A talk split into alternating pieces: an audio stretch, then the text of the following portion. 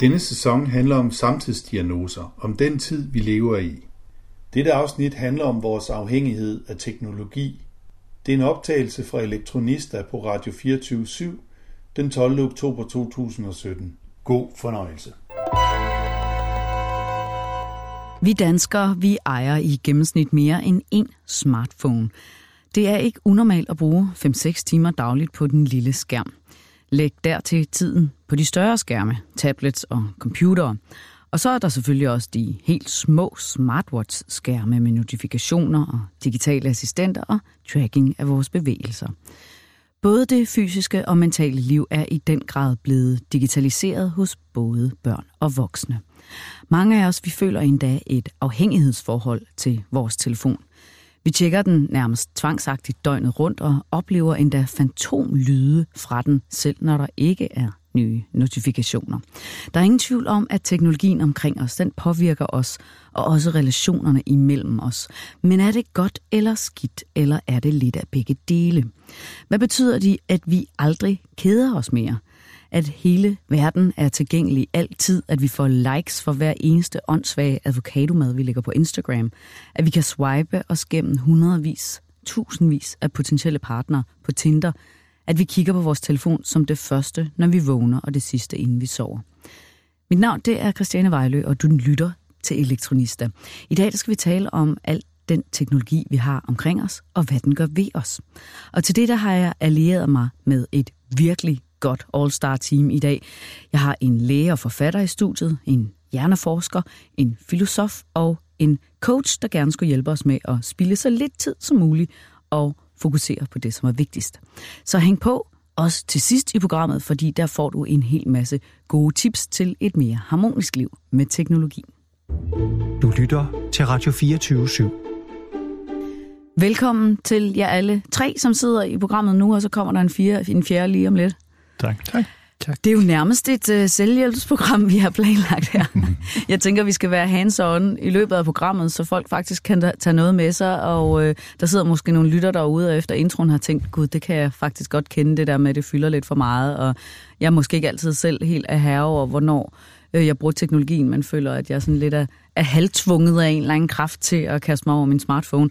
Og det skulle vi gerne kunne give et par tips til, uh, hvornår det giver god mening at gøre, og hvornår man måske også skulle slippe den lidt. Imran Rashid, ja. du sidder lige her ved siden af mig. Du er læge, og så er du også forfatter til den bog, jeg har liggende her, der hedder Sluk.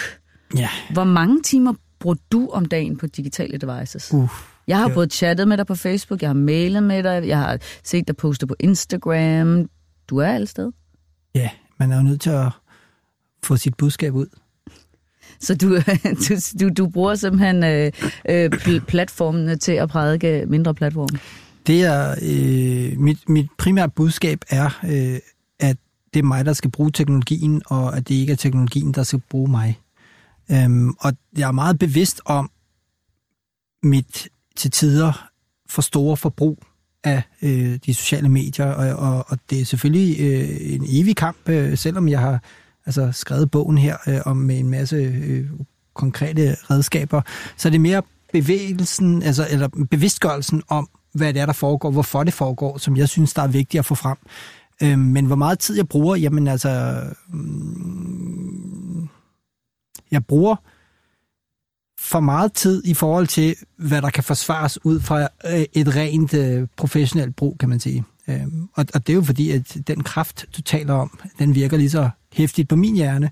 Øh, og det er jo paradoxalt, fordi at øh, efter jeg har skrevet den her bog, jamen så er der også mange flere mennesker, der kontakter mig og dermed så er jeg jo tvunget til at bruge de her øh, devices øh, for at ligesom holde øh, mine budskaber øh, i gang og, og respondere på henvendelser fra folk. Det her Imran-program, det er jo et digitalt kulturprogram. Vi er ret begejstrede for teknologi, og vi behandler øh, både øh, hardware, software, adfærd og kultur og internetbevægelser øh, og hvad det nu ellers er. Jeg har læst din bog, og jeg synes, den er vanvittigt spændende, og øh, giver en god baggrund og sådan, men samtidig synes jeg også, at den er meget dystopisk. Hvad tænker du, øh, når jeg siger det? Jamen, jeg tænker, at jeg godt kan forstå, at du siger det. Jeres tagline i programmet er jo Turn it on, og her kommer jeg med sluk. Øhm, altså, jeg siger jo egentlig mere, at vi har de sidste 10 år, jo især de sidste 10 år med, med smartphones indtræden, der har vi jo meget fokuseret på, hvad digitaliseringen kan, og hvad teknologien kan. Men vi har glemt at kigge på, om hvad vi som mennesker har brug for. Fordi det er fuldstændig rigtigt, som du siger, nu kan man swipe tusindvis af mennesker igennem øh, på Tinder, og du kan få adgang til hvem som helst, hvor som helst, når som helst. Men er det i virkeligheden godt for os mennesker, vores fysiske og mentale helbred? Det synes jeg lidt manglet, har manglet, og det er egentlig det, som jeg har prøvet at undersøge. Og der ser det jo desværre lidt dystopisk ud, fordi øh, der er jo meget, der tyder på, at særligt den mentale sundhed, den er i frit fald, særligt blandt de unge, der jo netop er rigtig, rigtig meget på de sociale medier. Og at det faktisk viser sig, jo mere man bruger de sociale medier, jo mere ensom føler man sig. Det synes jeg er paradoxalt, og jeg synes, ja, desværre er det jo lidt dystopisk, øh, men måske også øh, behov for, at noget realisme, eller man kan sige, noget lægefaglighed også kommer ind i, i hele den her digitaliseringsbølge. Og du er jo netop læge, øh, og har den baggrund med dig. Og vi skal også tale senere i programmet med øh, Albert Gede, som er hjerneforsker. Mm. Så vi skal helt ind og øh, pille ind i de små grå, for os at finde ud af, hvad der egentlig sker med dem, når der er, vi bruger alle de her devices. Anders Fogh Jensen, du er også du er filosof. Ja. Og øh, føler du, at du har brug, øh, altså sådan styr på dit brug af skærme? Nej, det føler jeg ikke, jeg har. Øh, særligt bruger jeg en til to timer om dagen på at svare e-mails, og, øh, og jeg synes, det er, en, øh, det er en tidsrøver, men jeg kan genkende det, Imran siger omkring, at der er også mange folk, som man gerne vil svare og sådan noget. Jeg har gjort det, at jeg har to mobiltelefoner, og så jeg har et hemmeligt nummer, og så har jeg en, en anden, øh, som folk kan, har nummeret på.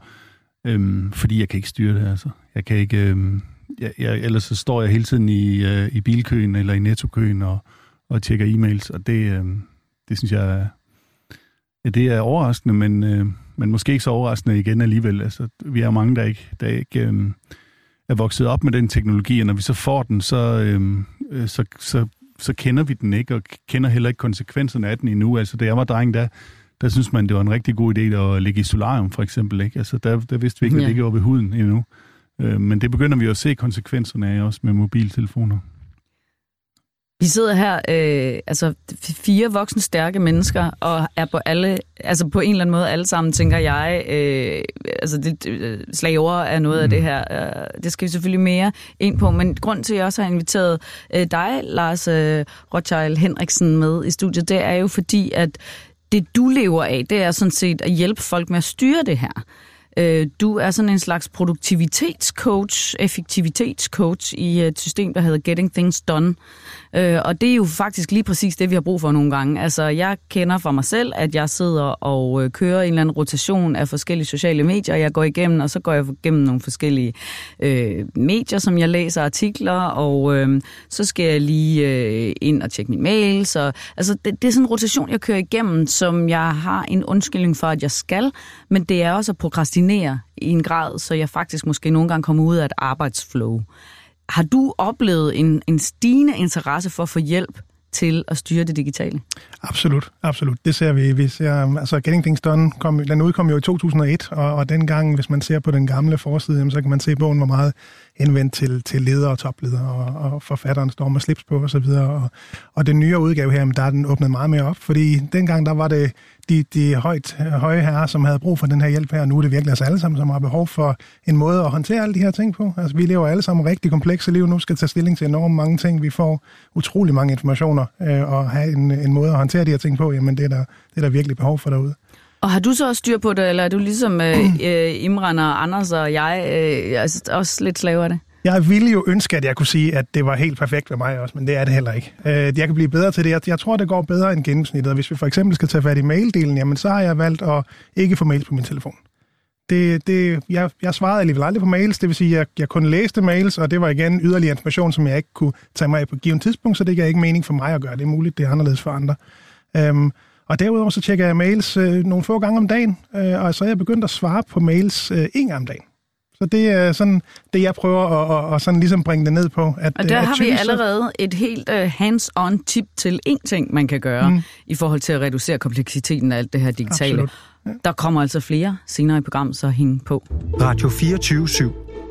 Du lytter til Elektronister, det digitale kulturprogram. I dag der øh, kommer vi til at tale teknologien en lille smule ned på en eller anden måde, fordi det handler lidt om, hvordan vi styrer teknologien og øh, den øh, omsaggribende kraft, den har i vores liv. Det er ikke altid kun positivt. Nogle gange har det også nogle konsekvenser, måske endda nogle helbredsmæssige konsekvenser. Øh, med mig i studiet har jeg jo dig, Iman Rashid, som har skrevet bogen øh, Sluk, øh, som jo nok handler rigtig meget om en gang imellem at få slukket øh, for det her. Øh, hvad, hvad er det, der gør, at du lige nu har skrevet den her bog?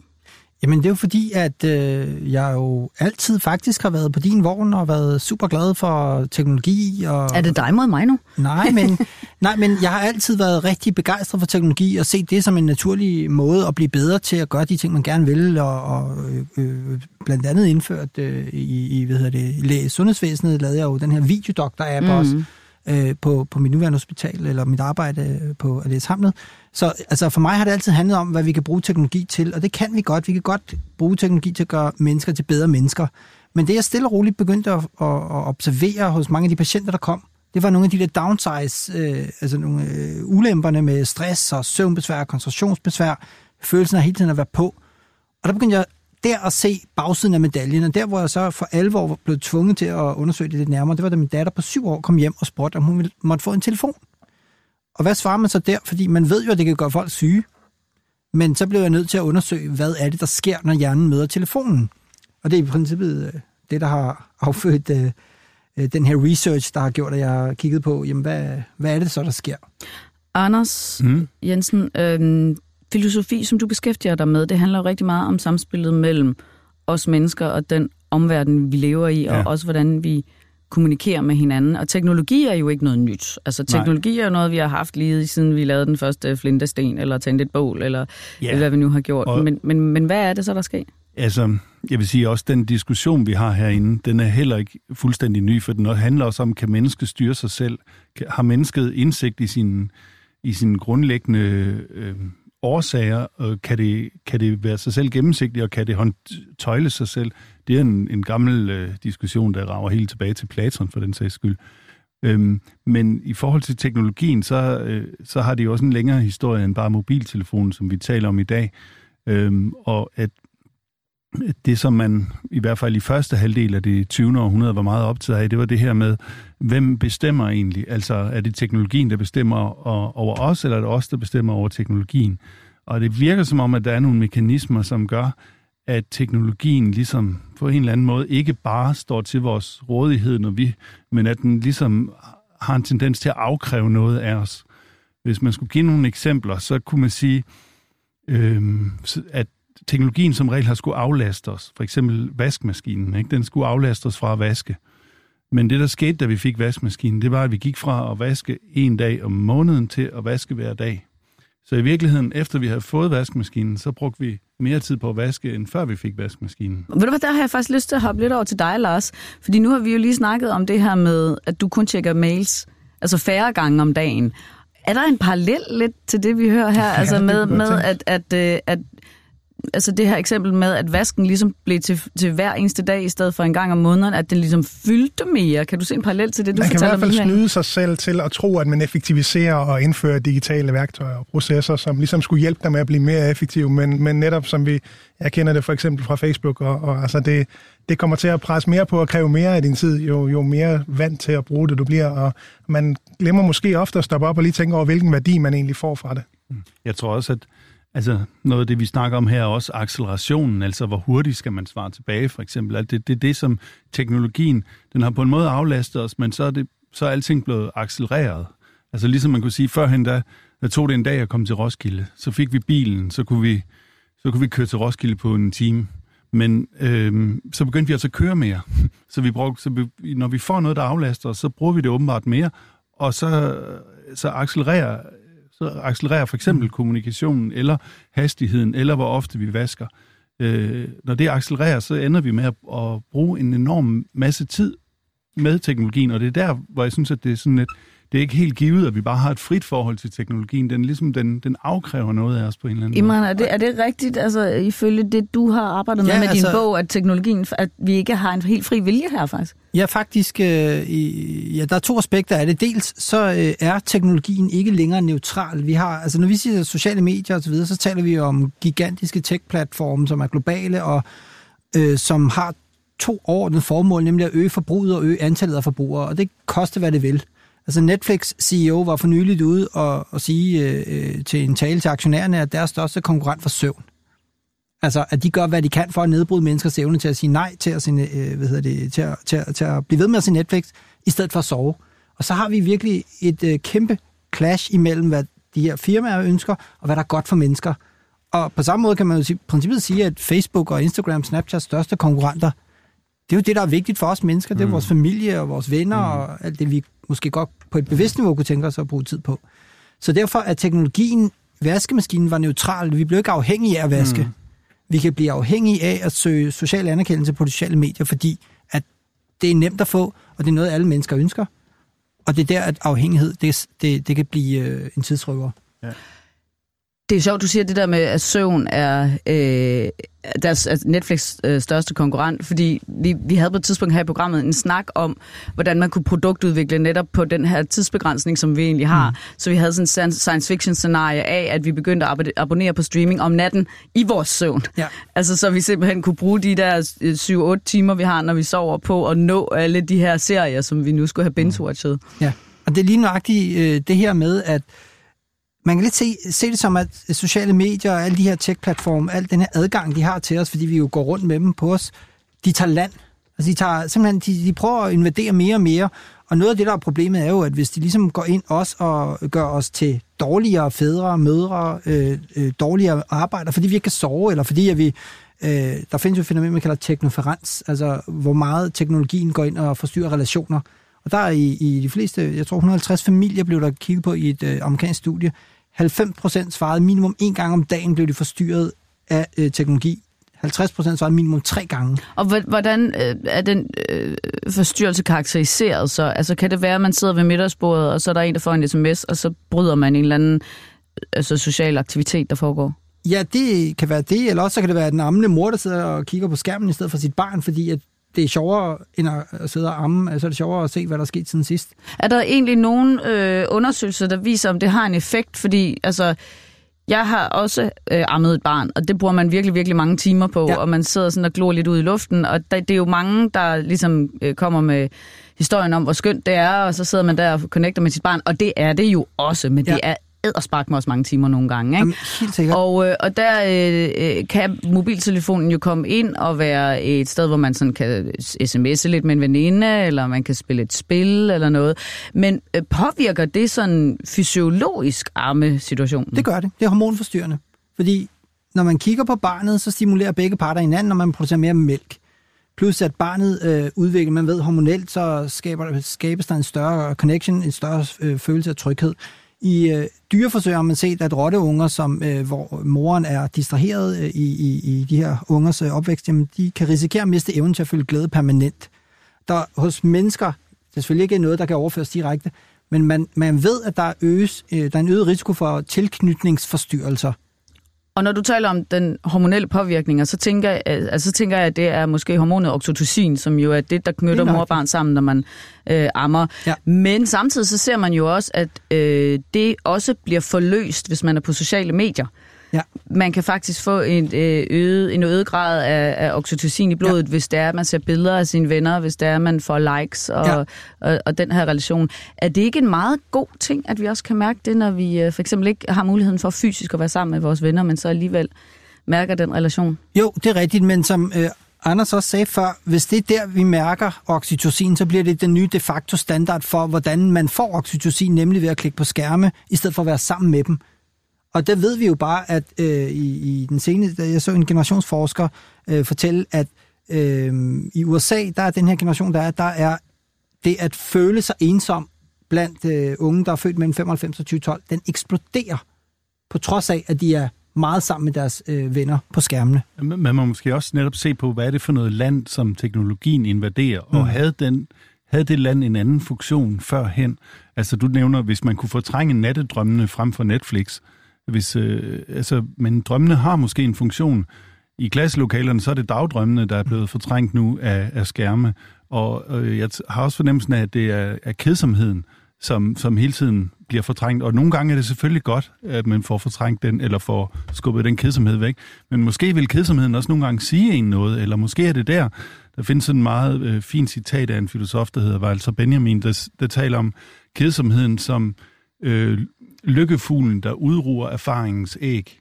Altså, at man skal have udruet de erfaringer, man har gjort, så de kræver tid og ro for at blive udklækket som erfaringer.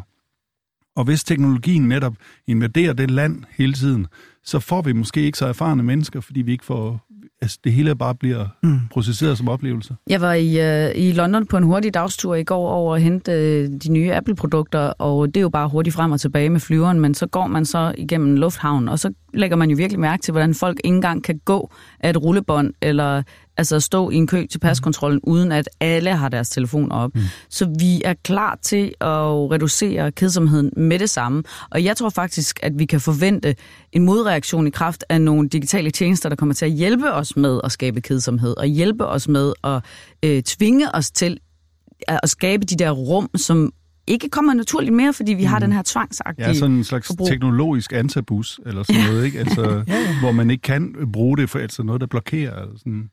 Hva, hva, altså, jeg ved, i Imrans bog, der, der, der skriver du jo, Imran, noget om, at øh, når vi kommunikerer via de digitale platformer og sociale, så bruger vi jo tit øh, emojis, for eksempel. Øh, og der mener du, Imran, at det er en altså, reduktion af den menneskelige relation, som vi normalt vil have, og at, at få en emoji eller en hjerte-emoji, det giver jeg ved ikke, hvordan den udregning er lavet, men altså en sjette del af ja. et knus. Ikke? Ja. Og det kan sagtens passe. Ja. Øh, jeg vil any day hellere have et knus end en hjerte-emoji. Det er bare ikke altid, man lige sidder ved siden af den person, man gerne vil have et knus af, og mm. så er en, øh, en hjerte-emoji jo også en meget god ting. Og jeg synes faktisk, at, øh, at emojis har altså kæmpe stor symbolsk værdi i vores mm. sociale samspil. Mm. Øh, øh, Anders, hvad, hvad tænker du om det? Mm. Altså, jeg tænker, det er, det er ved at gå ind og erstatte nogle, nogle sproglige ting. Jeg tror måske, øh, kan der, jeg ved ikke, om man kan vise det, men at, at vi bliver lidt sprogligere og fattigere øh, i kraft af, at vi bruger de der sådan simple tegn. Altså, øh, men kommer det ikke an på, hvordan man betragter sprog? Fordi jo, man kunne jo, jo godt argumentere for... for symbol ja, det er jo, udveksling. Det, er, det, er jo, det nemlig. Jo. Jamen, ja. altså, jeg vil da så sige, at øhm, nonverbal kommunikation andrager måske 80-90 procent af en samlet totaloplevelse. Altså det at opleve et andet menneske, når du taler med det, det stimulerer din hjerne, det er lytte, det er se, det er det hele, der bliver påvirket. Det er flere dele af din hjerne, der inddrages i den oplevelse, når du taler fysisk med et andet menneske. Når du får en emoji, jamen så skal du, så får du, du skal ikke engang, du behøver ikke engang ændre ansigtsudtryk. Altså, i stedet for at sige, jeg elsker dig til nogen, kan du sende en hjerte. Men, men det, altså, de, man føler ikke tingene på samme måde. Men jeg er faktisk ikke helt enig med dig. Nej, det er jo det, det, det kan jeg godt forstå. Jamen, jeg tænker bare, jeg synes bare, at der kan ligge vildt meget i en emoji. Ja. Altså et, et svar, som er, altså forskellen på at få en smiley, eller et hjerte som et svar på en sms. Ja. Øh, det synes jeg kan være kæmpe stor forskel. Og mm. det kan, det kan virkelig sådan, altså, man kan få smil om læben. Jeg er ikke enig i det der med, du siger med, at man ikke behøver at ændre ansigtsudtryk. Altså, jeg synes virkelig, at jeg kan opleve, at jeg bliver varm om hjertet og smiler, hvis jeg får en, øh, en hjerte-emoji. Men dermed jo ikke sagt, at det er sådan, jeg lever mit emotionelle liv, men, men det er jo en del, synes jeg. Men det er nemmere. Jamen, du har ret. Det er nemmere at leve et digitalt emotionelt liv. Det er nemmere, fordi så behøver du ikke at gå ud og øh, trække nitterne, eller, eller sende, altså du kan jo sende emojier til hele venindeskaren på, 20 minutter, end at du skal besøge dem hver for sig. Så på den måde, ja, det er økonomisk øh, og tidsmæssigt besparende.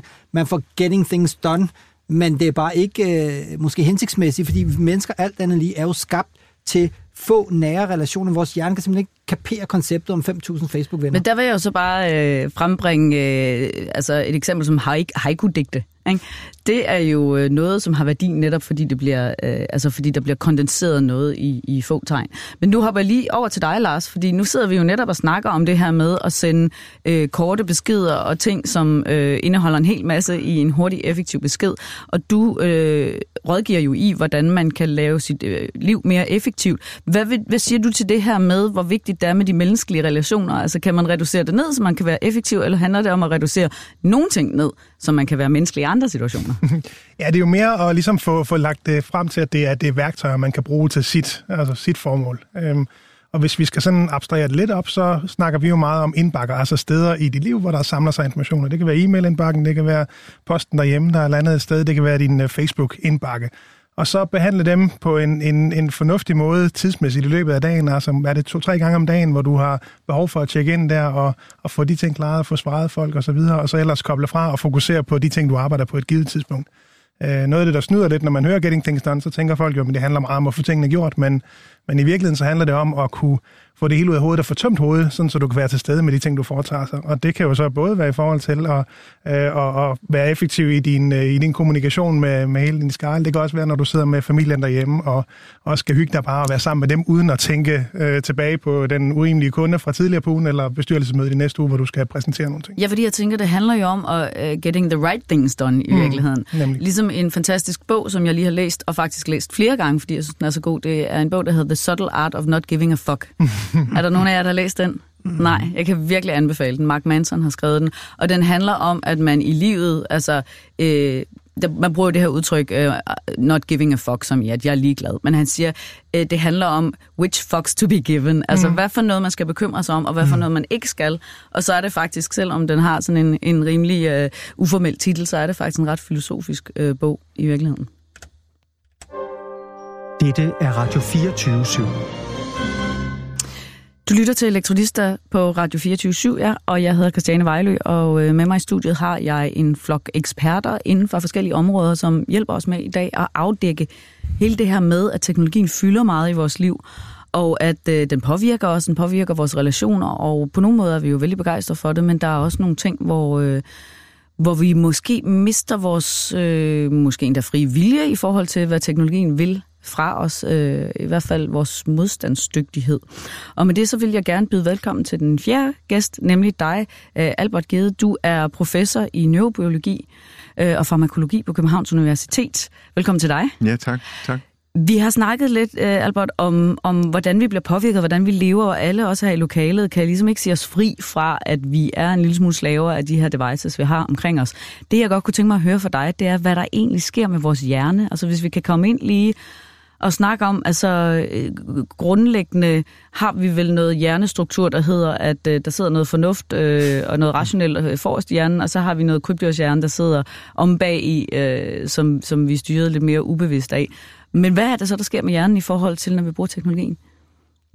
Jamen, det er jo et godt spørgsmål, og der er jo skrevet en bog her af Imran om det jo, så øh, den kan vi jo alle sammen læse, og den har vi læst med stor interesse, så det, der jo er, er hovedsagen ved hjernen, det er jo, at den øh, så at sige bruger øh, oplevelser til at forudsige fremtiden med, og til at gennemgå øh, fortiden. Og det vil sige, at vi hele tiden, faktisk har vi hele tiden i vores vågne periode, som øh, i hvert fald før i tiden har været det meste af døgnet, hvor vi, hvor vi er hvor vi er vågne, ja, der, øh, den har vi så brugt til i vores bevidsthed at gennemgå vores fremtidsplaner, ting vi gerne vil gøre, i morgen og, og næste uge og så videre, og så gennemgå ting, som, som vi gjorde øh, i går og så videre, for at se, om det nu gik, som det skulle. Og problemet med at være på, de, øh, på disse medier, det er, at de tager tid fra, fra denne her meget, øh, de tager tid fra den her meget menneskelige, eller den her meget krævende ting, og, og skulle vide, hvad det er, man, man nu øh, bedst gør, fordi det er jo det, der, der gør, at når vi, når vi så når frem til fremtiden, så har vi en vis forsikring om, at, øh, at det går nogenlunde.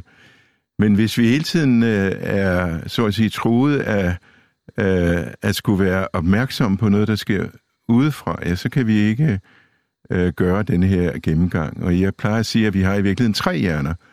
Vi har en grublende hjerne, og vi har en, øh, en opmærksomhed, øh, en opmærksom hjerne, og så har vi en styrende hjerne. Og den grublende hjerne er den, som vi før i tiden har brugt mest tid med, og det er jo så den, der gennemgår fortiden og gennemgår fremtiden. Og jo mere vi er på øh, hele tiden og skulle anvende vores opmærksomme hjerne, som jo så at sige skal holde styr på vores omgivelser, fordi det er jo noget med, at der er nogen, der truer os, eller vi er ved at køre ind i nogen, eller hvad det nu er, Ja, og det var det, man, man, altså hvis vi går lidt tilbage i tiden, så var det tigeren ude i junglen, vi skulle passe på Det var der. tigeren, ja, og vi har et bestemt organ, amygdala, som er en vagthund, som siger, at nu skal vi virkelig passe på. Nu om dagen, der, der skal vi jo bremse i tide, så vi ikke kører ind i ham foran, der har gang i et eller andet osv., at øh, det gør, at vi, at vi så at sige ikke kan lave den planlægning og den gennemgang, som er, er nødvendig for, at de forhold, der, øh, som vi møder, når vi når frem til punkt B, om jeg så må sige, i vores bevægelse, at de rent faktisk er optimeret så meget, det nu kan lade sig gøre. Og, øh, og, og, det er, og jeg tror, at det er sådan, at, øh, at de medier er blevet skabt af nogen, der sådan set ønsker at holde os fast hele tiden med opmærksomhed. Fordi jeg kan se, min, hvis jeg ikke øh, gør noget på min, øh, på min Facebook, så kommer der alle mulige ting, og nu skal du gøre det, nu skal du gøre det. Og, og hvis jeg ikke sender et tweet hele tiden, ja, så kommer der en om, at nu er der nogen, der, og så videre, og så videre. Sådan at jeg så at sige, og så får jeg også en gang med nogle, nogle likes, og det vil sige, at jeg hele tiden føler, at jeg bliver nødt til at forholde mig til omgivelserne. Mine opmærksomme hjerne tager faktisk føringen. Og det betyder også, at, øh, at den omgang, jeg har med andre mennesker, den bliver, den bliver ikke ligesom præget af, at, at, at vi nu har en forestilling om, hvad der er giver positive forventninger, og hvad der giver de negative forventninger, fordi det har vi ganske simpelthen ikke haft tid til at gennemgå.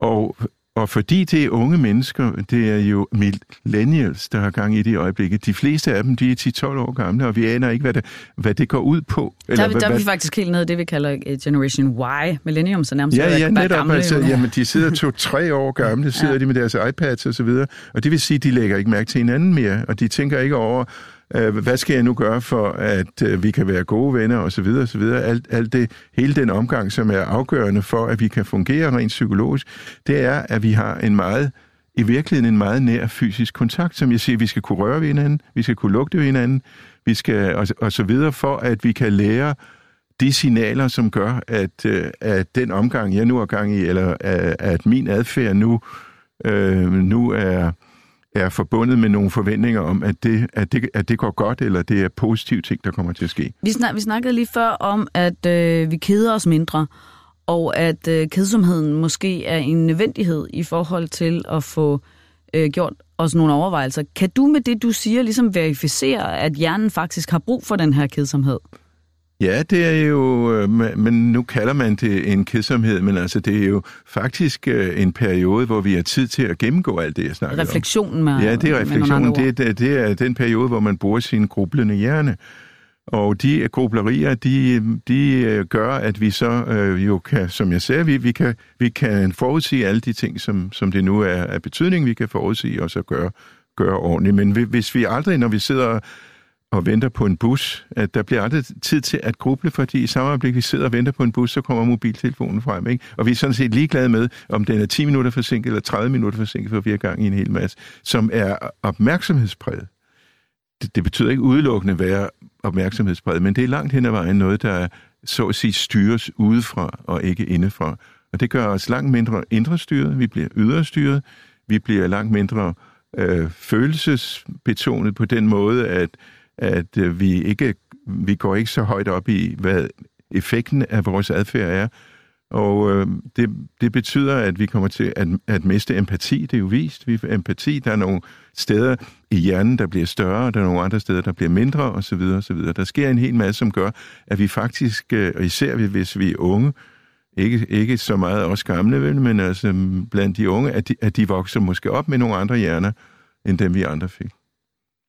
Jeg sidder lidt her og tænker, at vi er altså en gruppe mennesker her, som ikke er teenager. Og øh, vi sidder og snakker om det her, og jeg tænker bare lidt, at øh, vi skulle have haft en teenager herinde også, eller vi skulle have haft en eller anden, som virkelig har den her hjerne, som er anderledes end vores, fordi den er vokset op med den her teknologi. Imran, altså, øh, er, der, er der nogen tegn på, at unge for eksempel, altså jeg ser det jo ofte, at forældre siger, at jeg kan ikke følge med, og så kommer mit barn og bare kan betjene alle tingene. Mm. Og sådan. Altså, der er jo en eller anden tendens til, at, at de kan gennemskue ting, som deres forældre simpelthen ikke kan. Altså, ja, altså, og måske nogle gange kan multitaske, hvor forældrene ikke kan. Jamen, myten om multitasking eksisterer i bedste velgående, men det man kan, man kan ikke bruge den samme del af hjernen til to forskellige ting. Øh, man kan godt gøre ting som automatiseret. Du kan godt drikke vand og lytte samtidig, men du kan ikke lytte til to personer samtidig og have 100% øh, data. Altså, du, kom, du, du vil misse ud på nogle ting. Så det der med multitaske, som unge gør, at de er på snappen og messengeren og sidder og laver lektier, det gør uh, i virkeligheden, at de uh, strøger deres bevidsthed ud i et tyndt lag, hvor noget af det ikke dækker. Og det betyder, at man bliver dårligere til at gøre nogle af de ting, man skal. Um, man kan lidt, altså jeg, jeg ser det meget for mig, at det vi er i gang med at gøre, øh, det er at indstille de her unge menneskers hjerne på en evig kanal distraktion. For man kan altid blive distraheret. Det betyder også, eksempelvis i samtaler, at man altid vil gå efter at vælge nogle lette samtaleemner, hvor det ikke kræver for lang tid, fordi man hurtigt skal kunne hoppe ud og, og tjekke sine øh, devices, eller hvad det nu måtte være. Fordi deres hjerner er forankret i en digital virkelighed. Og det er bare øh, i høj grad det, som Albert også taler om, med den her yderstyring, at det er andre normer, der gælder i den her digitale virkelighed. Anders, altså, som, som filosof tænker jeg også, det er, altså, det er jo en ting, vi mennesker, vi filosoferer jo. Der er mm. nogen, der er filosofuddannet, ligesom du er, men vi alle sammen ja, forholder os til det på en eller anden måde. Hvad, ja. hvad skal vi med livet? Hvad, øh, altså dy, dy, dybere spørgsmål. Øhm, hvor, der kunne jeg godt tænke mig at høre dig. Hvor vigtigt er det for os at gøre det, som menneskerace, ja. altså at filosofere, når Imran nu siger, at det, at det faktisk er truet. Ja, og jeg er jo meget øh, enig i det, øh, Albert Gede siger omkring den her grublende hjerne, der gennemgår fortiden og gennemgår fremtiden, at, øh, at det, det der sker nu, det er, at vi lever i en kultur, som netop frasorterer det der grublende, så vi lever i en meget lidt grublende kultur, og egentlig mere som om, at vi var jade dyr på savannen, der hele tiden sådan skulle holde øje med, med partneren og fødet og ungerne. Og, sådan, øh, og, og der, der vil jeg sige, der blev sgu ikke skabt nogen store symfonier, der blev ikke skrevet nogen store bøger på savannen. Altså det kræver, det kræver ro, det kræver langsomlighed, det kræver afsondrethed. Øhm, så på en måde synes jeg, at vi lever i en meget dement kultur, altså som, som hele tiden er i nuet, og dermed ikke øh, erindrer, hvad, hvad var der sidste år, hvad var der for 100 år siden. Øhm, det, det er er et problem. Ja. Og det er jo så også det, det, jeg ser, når jeg er ude og snakker med folk, jamen det er hvis de ikke arbejder med, med tingene på en, en strategisk måde, jamen så, så plukker de det op, som de umiddelbart lige har lagt mærke til, altså senest er blevet opmærksom på, Øh, eller det, der mest følelsesmæssigt påvirker dem. Så det, vi typisk ser, det er jo, at folk plukker den øverste mail i indbakken, og om den kan jeg lige svare på, og den kan jeg lige svare på, frem for faktisk at arbejde på det mest hensigtsmæssige, som de kunne foretage. Så det, du hører rundt omkring dig som, øh, som en, der skal få folk til at være mere effektive, det, det, det understøtter ligesom dit arbejde, at, at, altså, at du skal faktisk lidt brainhacke folk ud af den her vane med, at det ene tager det andet, vi tager det, der ligger lige først for. Øh, jeg ved, at en af dine råd, det er, at det, du kan løse hurtigt, det kan du løse hurtigt, men hvis du ikke kan gøre det på to minutter, jamen så skal det gemmes til et andet tidspunkt, hvor du så Præcis. sætter dig ned. Så, så, så det handler vel også om at få et arbejdsflow, øh, ligesom tid mm-hmm. til filosofien, men også tid til at fordybelse i en eller anden proces arbejdsmæssigt, man er i gang med. Ja, præcis, og også tilbage til, til, til savannen, hvor det var, at vi, altså, vi har jo den her begrænsede arbejdsudkommelse, så noget af det, vi også bruger meget tid på, det er, jeg mener, grund, grundlæggende idéer med GTD, det er, at din hjerne er til for at få idéer, ikke til at gå og huske på dem. Så når det er, at vi får de her idéer, de her ting, vi skulle huske at gøre, så får dem, få dem skrevet ned med det samme. Øh, og så kan man så netop tage et skridt tilbage og reflektere over tingene og sige, jamen, hvad giver så mening for mig at arbejde på lige nu? Hvad vil give mig det største payoff i forhold til den tid, jeg har tilgængelig, den energi, jeg har tilgængelig? Men samtidig ved jeg, at I jo også arbejder med forskellige personlighedstyper.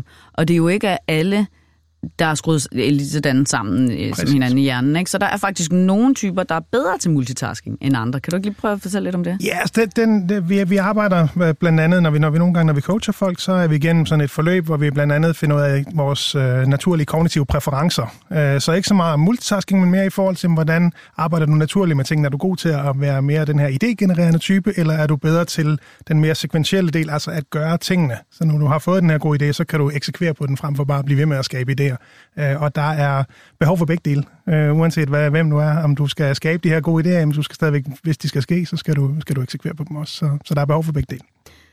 Albert Gede, øh, tilbage til hjernen. Ja. Og nu skal vi ned i kemien. Ja. Fordi jeg ved, at øh, vi har allerede talt om oxytocin, ja. øh, men der er jo også mange andre spændende stoffer, som vi bliver øh, helt højere skæve af, øh, som bliver udløst i hjernen, og som netop kan gøre os afhængige. Og der er jo altså øh, rotteforsøg, vi forholder os til, ja. og der er det berømte marshmallow-forsøg også, ja, øh, altså, så der, der, der, der, ja, ja. som handler om det her med, hvor kan vi behovsudsætte, eller spiser vi en marshmallow med det samme, altså en skumfidus, når vi får den stillet foran os, eller kan vi ja. øh, i det tilfælde som børn øh, udskyde det her behov. Prøv lige at fortælle lidt om, øh, om Jamen, der de her, er et den her pedalforsøg jo med rotter, hvor de så at sige har en pedal, og når de trykker på den pedal, får de et skud kokain, og, øh, og det viser sig, at, at, at de bliver ved med det indtil de falder døde om, om jeg så må sige. Og, øh, og, øh, og der har man lagt mærke til, at, at når de ser pedalen, altså inden de har trykket på den, så øh, går dopamin op. Og så når de trykker på pedalen, så får, så får øh, og, og så kommer jo et kokain, øh, øh, flow der, som gør, at der kommer endnu mere dopamin til cirka det dobbelte. Men det vil sige, at man dels er, er drevet af en, en forventning om en effekt, og så derefter får man en belønning, eller i hvert fald et indlæringskick, som gør, at det bliver man ved med. Fortæl mig lige, hvad der sker nu, når jeg tager min telefon op, og jeg skal ind og se, hvor mange likes, der er kommet på øh, et billede på Instagram. Jamen det er der sket det, at det er nogle tid siden, du har gjort det, fordi du har siddet her i et radioprogram, så du ikke kunne gøre det hele tiden. Der er gået noget tid, og din dopamin er faldet. Og det vil sige, at i så øjeblik, du kigger på din mobiltelefon derovre, så begynder den at stige. Og den begynder at stige, fordi dopamin tror, at du har gang i noget overlevelsesfremmende. Fordi dopamin, øh, som er, er, er et, et, øh, et læringshormon og et belønningshormon, det, det bruges til at drive os til at gøre ting, som i tidernes morgen på savannen, som vi har talt om, var overlevelsesfremmende. Men det er sådan, at, at, der, at det er så blevet overgået af dels af adfærdsafhængighed, som vi har gang i her, ikke? og så selvfølgelig, at der er nogle stoffer, for eksempel med kokain, ikke? det kommer jo fra en plante, øh, hvor man ikke kan mistænke planten for at have onde tanker om mennesker, vel? men den, den har ligesom lært via e-, evolutionen, at den har et bedre stof i sine blade, så de bliver ikke ædt af insekter. Det er sådan set baggrunden for det. At det tilfældigvis passer på at øge dopamin i vores hjerne, det er en biologisk tilfældighed, som den gode Gud ikke har sørget for at rette op på, eller hvem det nu er. Men, men sagen er, at det her øh, hormon øh, har så lært, at, øh, at de ting, som får, som får øh, de positive forventninger til at stige, som bliver øh, ledsaget af dopamin, det er noget, som bliver betragtet som positivt fra hjernens side, om jeg så må sige. Det vil sige, at det er øh, noget, som vi skal gøre mere af, og vi skal gøre det hyppigere, og vi skal gøre det, fordi det øger vores overlevelse, tror dopaminsystemet. Men, det, men hvis vi får det godt af dopamin, gælder det så ikke bare om at lave så mange ting, som udløser dopamin som muligt? Nej, fordi, fordi der er jo ikke, du får jo ikke købt ind af at sidde og kigge på din mobiltelefon. Du får ikke passet dine børn. Du får ikke kysset din ægtefælle. Og der er alle de der ting, du ikke får gjort, som, du, som er, er en betingelse for, at det liv, som du har gang i, udfolder sig sådan, som det i tidens morgen har været tiltænkt. Nemlig... Og så er vi vel tilbage, undskyld, men så er vi vel tilbage til det her med manglende evner til behovsudsættelse. Mm. Ja, nej, men det tror jeg også, man, man kan sige, at, øh, og der er jo flere andre af, af de hormoner, som øh, indgår i hele regnskabet, men dopamin er det vigtigste læringshormon, og Det er det, som driver os til at gøre ting, som vi finder, finder øh, er, er, har denne her, øh, har, har belønningen, så når vi ender op med at være som rotten, der sidder og træder på kokainpedalen, indtil den falder død om. Imran? Ja, altså, og det er jo øh, helt øh, sådan, jeg også har, har læst mig frem til, at det er lige præcis den her dopaminafhængighed, som kan være problematisk. Der, hvor at vi kan lave koblingen i forhold til, altså nu ved vi, at hjerner kan blive afhængige af noget, der udløser dopamin, og ikke bare noget, der udløser det, men forventning om det der, hvor vi så ser softwaren på telefonerne komme ind, det er, når softwaredesignere benytter sig af det, man kalder behavior design, som er noget, der er udviklet på Stanford Universitet, hvor man netop fandt ud af, det er så en, der hedder BJ Fox, der brugte sin tid på det, fandt ud af, at menneskers hjerne kan ikke se forskel på øh, øh, de følelser, man kan få ved at føle, at for eksempel en computer har hjulpet en, eller om det er et andet menneske, der har hjulpet en. Det vil sige, at det er de samme mekanismer, der gør sig gældende, og man faktisk kan få dopaminudløsning bare af at tænke på en skærm. Det er så det, det her fænomen koblet sammen med, hvad der giver afhængighed, altså forventning om et respons, som er proppet ind. Og de tre ting, der skal ske samtidig for, at mennesker er ændret adfærd, det er, at vi skal trigges til det, for eksempel med en notifikation, så skal vi være motiveret for det, for eksempel fordi vi gerne vil have likes og social anerkendelse, og endelig, så skal det være nemt at gøre. Og det er det, når vi bare skal trykke på en knap. Det er derfor, at vi så drives til at gøre det samme igen og igen og igen. Mens, fordi, jeg, må, mens ja. jeg, jeg må tilføje, også, at fra naturens hånd har det jo ikke været meningen, at, at det skal være nemt. Det skulle nemlig være svært. Det var det der med at, at løbe meget hurtigt, at kunne skyde præcis med bue og pil, eller hvad det nu har været. Alt det der var, var helt klart svært, så det var noget, man skulle drives til, selvom man ikke havde lyst i virkeligheden. Mm. Skulle man drives til at blive ved med at gøre det og blive bedre og bedre. Nu er det ganske simpelt for nemt. Radio 24 /7. Du må undskylde, Imran, jeg lige bryder ind, men, men skiller her. Øh, vi skal jo nemlig ind omkring, hvordan vi så kan arbejde med det her. Ikke? Ja. Fordi nu har vi jo øh, fået i hvert fald konstateret, at øh, vi er lidt slaver af kemien. Vi ved, at vi kæmper måske med nogle tech-firmaer, som meget bevidst sørger for, at vi binge-watcher for eksempel Netflix, at øh, har vi set et afsnit, så går det næste øh, automatisk i gang. At vi hele tiden bliver præsenteret for ting, der lokker os, og øh, de her gamification-elementer, der gør, at det er lidt spilagtigt. Tinder er et godt eksempel på det. Vi, vi swiper simpelthen mm. øh, os gennem, hvad der kunne være den potentielt store næste kærlighed, øh, uden at bruge et sekund på, øh, på de her mennesker, som vi kasserer eller, eller øh, accepterer. Øh, så nu skal vi jo, synes jeg, snakke lidt om, hvordan vi øh, kan styre det her. Ikke? Fordi vi, det her er jo et uh, digitalt kulturprogram. Det er et teknologiprogram. Mm. Vi kommer ikke udenom teknologien. Vi kan godt lide den. Men hvordan sørger vi for, at vi lever i en eller anden form for harmoni med den, hvor vi som mennesker øh, bliver ved med at have vores øh, selvstændige viden. Øh, hvad siger filosofen til det? Jeg vil sige, at noget af det, der står som en udfordring for os i hvert fald, det er, øh, som vi har lige sådan berørt i periferien et par gange, det er det med, hvor mange mennesker vi er i kontakt med. Jeg tror simpelthen ikke, vi kan holde til at være i kontakt med så mange mennesker, som vi er nu. Og det bliver lidt svært, fordi så er det jo, man skal til at afvise folk, der skriver til en, eller øh, hvad kan man sige, lade være med at like det, som alle de andre liker, eller hvad, hvad det nu måtte være. Jeg tror, der, der, der er en forestående opgave, at, øh, som handler noget om, om relationer, at hvis vi vil bevare nogle nære relationer, så bliver vi nødt til at være med at have så mange. Og det tror jeg er svært for os. Øh, øh Lars øh, Henriksen, øh, hvordan gør vi det? Altså, jeg tror, der er noget meget rigtigt i det her, for vi får større og større netværk, vi får berøring med flere, fordi det kan vi simpelthen på de digitale medier i forhold til sådan analog kontakt. Øhm, hvordan får vi sagt til folk, at vi faktisk ikke vil være venner med dem? Det kan jo godt være en ret konkret situation, vi står i. Mhm, ja, det er nok lidt uden for mit felt i forhold til at begynde at begrænse, begrænse venskaberne, men igen falder det altså taktisk tilbage til det her med at, at, at se de her ting som nogle ting, der skal besøges på, på, med visse intervaller, og og, og altså, nogle af os arbejder måske mere professionelt med det, og derfor så ligesom Imran var inde på i starten, at man godt må, må bruge lidt ekstra tid på det. Øhm, men ellers så er det jo altså det her med at, at prøve virkelig at stoppe sig selv og, og gøre det til nogle rutiner, nogle vaner, og, og tjekke ind med de her medier på forskellige tidspunkter. Men oplever du ikke, når du prøver at hjælpe folk med at blive mere effektive, at deres privatliv glider sammen med deres arbejdsliv? Og det er jo sikkert i nogle øh, tilfælde en fordel. Man kan måske gå tidligt fra arbejde, fordi man har sin mail med i lommen, og så kan man hente barn tidligt, eller stå og være småkager, samtidig med, at man lige øh, tjekker noget hurtigt på, på arbejde.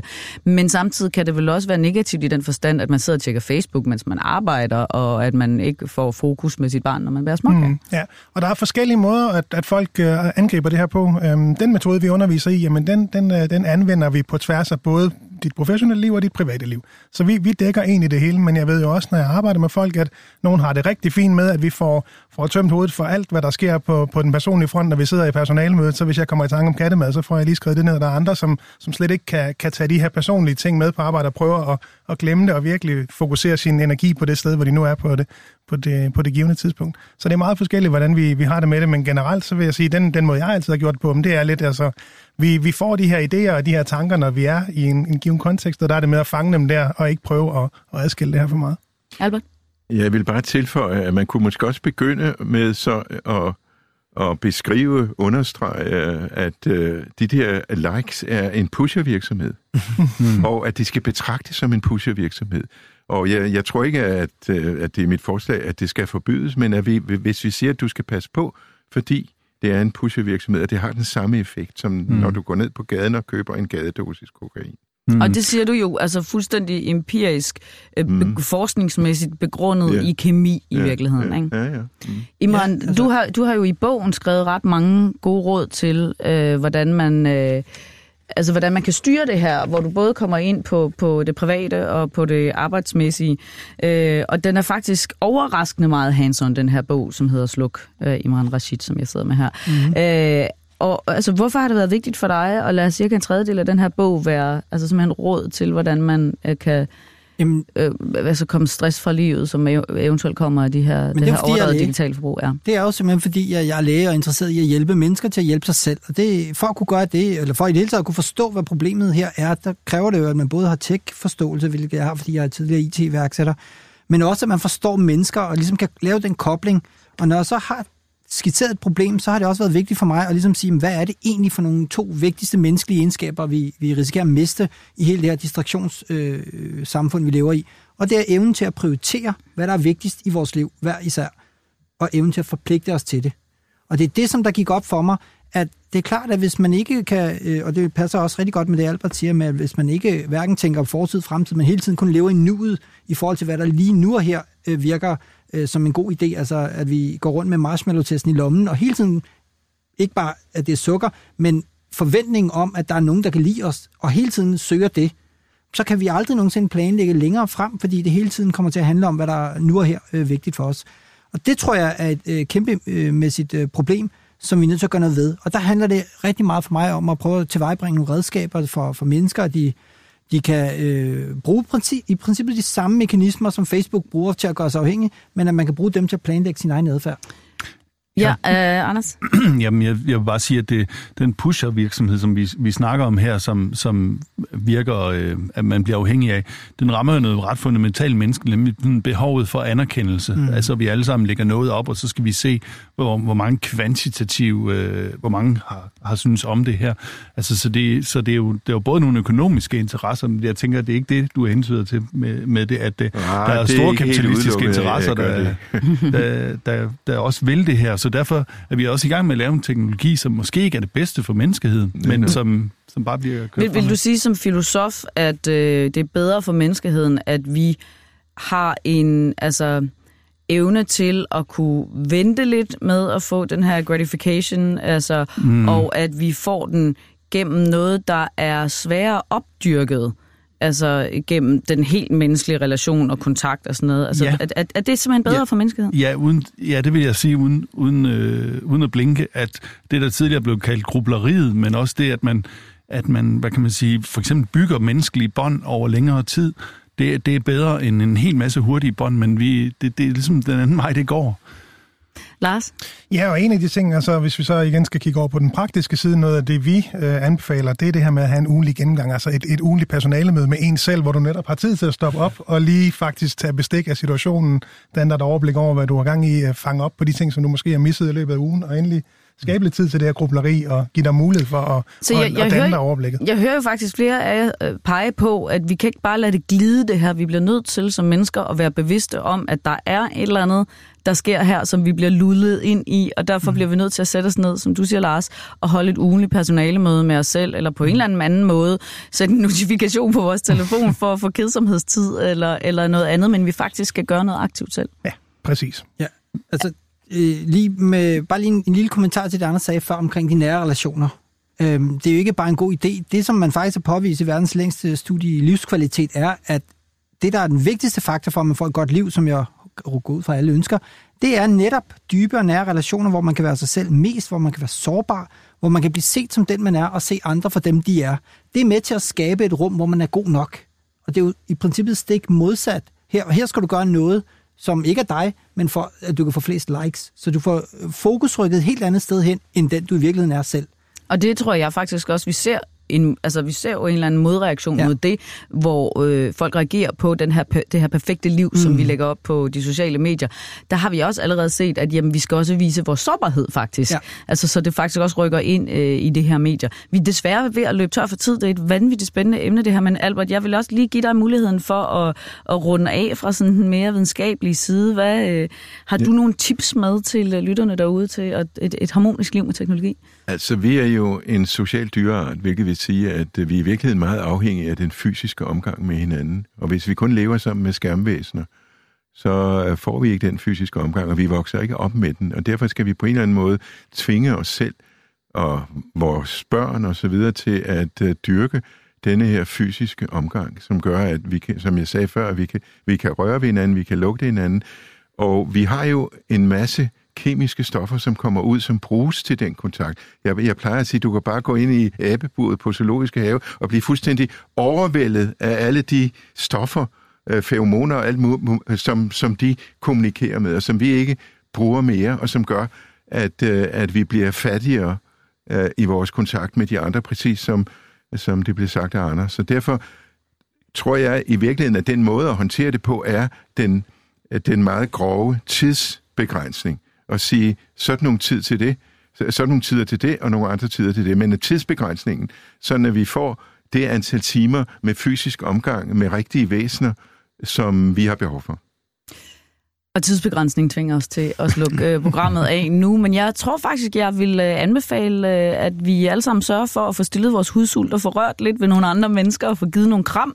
Ja. Øh, men øh, selvfølgelig skal vi da også kaste om os med likes, øh, fordi det er altså stadigvæk en del af vores øh, hverdag. Men ja, altså, det er begge dele, vi skal have. Det synes jeg godt, vi kan konkludere i det her program. Øhm, en gang imellem skal man også slukke, ikke? Det er derfor, vi har haft bogen med i dag. Sluk af Imran Rashid, som er en af gæsterne i dag, læge og forfatter. Så har vi Lars øh, Rothschild så Henriksen, som er GTD-coach med at blive effektiv. Selvom vi har de her forstyrrende devices, så har vi haft filosof Anders Fogh Jensen. Tak til dig også, og ja. til dig, Albert Gede, som er professor i neurobiologi. Og tusind tak til lytteren, dig derude, som har lyttet med. Øhm, prøv at slukke radioen, prøv at slukke telefonen, prøv at give en krammer.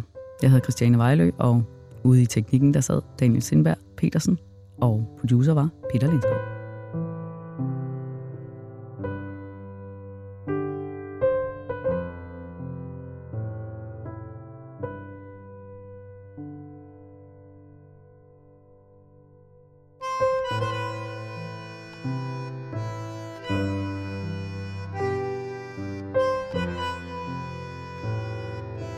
Du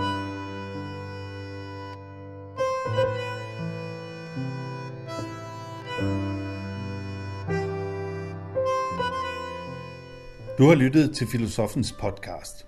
Se mere på min hjemmeside filosofen.dk og tag med mig på dannelsesrejse. Se dannelsesrejser.dk. Mit navn er Anders Fogh Jensen. Tak fordi du lyttede med.